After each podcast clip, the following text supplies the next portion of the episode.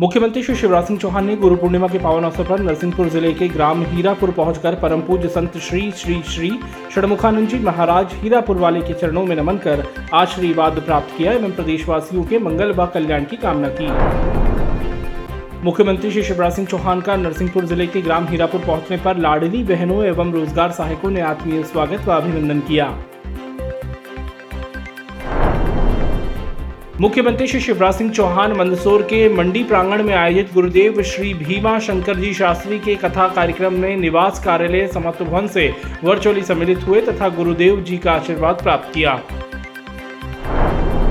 मुख्यमंत्री श्री शिवराज सिंह चौहान ने कहा है कि परम पूज्य श्री भीमाशंकर शास्त्री जी ऐसे संत हैं जो धर्म के साथ सामाजिक जागरण का भी कार्य करते हैं। मैं ऐसे संत के चरणों में दोनों हाथ जोड़कर प्रणाम करता हूँ। मुख्यमंत्री श्री शिवराज सिंह चौहान ने प्रदेशवासियों को गुरु पूर्णिमा के पावन पर्व की शुभकामनाएँ दी। मुख्यमंत्री जी ने ट्वीट कर अपने संदेश में कहा कि जीवन को सार्थक बनाने वाले गुरुओं के प्रति सम्मान प्रकट करने का आज विशेष दिन है।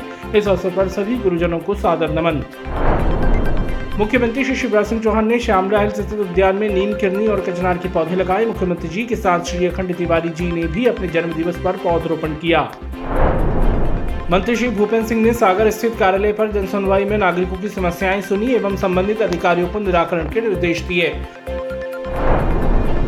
मंत्रालय स्थित सरदार वल्लभ भाई पटेल पार्क में आज राष्ट्रीय गीत और राष्ट्रगान का सामूहिक गायन हुआ। इस अवसर पर पुलिस बैंड ने मधुर धुनें प्रस्तुत की। सामूहिक गायन में मंत्रालय सतपुड़ा और विंध्याचल भवन के अधिकारी कर्मचारी उपस्थित थे।